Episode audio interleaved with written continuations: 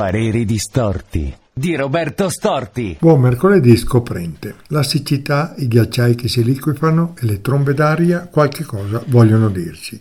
Non è la violenta natura che si scatena tutta assieme, è il risultato del nostro trascurarla. Sul fiume Olio, causa portate inesistenti, sono comparse delle palafitte che i carabinieri stanno proteggendo dai tombaroli, tra virgolette, pronti a portare a casa tutto, ma compaiono anche tanti copertoni. Ecco, questa sintesi tra tombaroli e smaltitori di copertoni racconta bene cosa abbiamo fatto e vorremmo ancora fare noi che ci diciamo sapiens. A risentirci o a rileggerci alla prossima occasione. Grazie.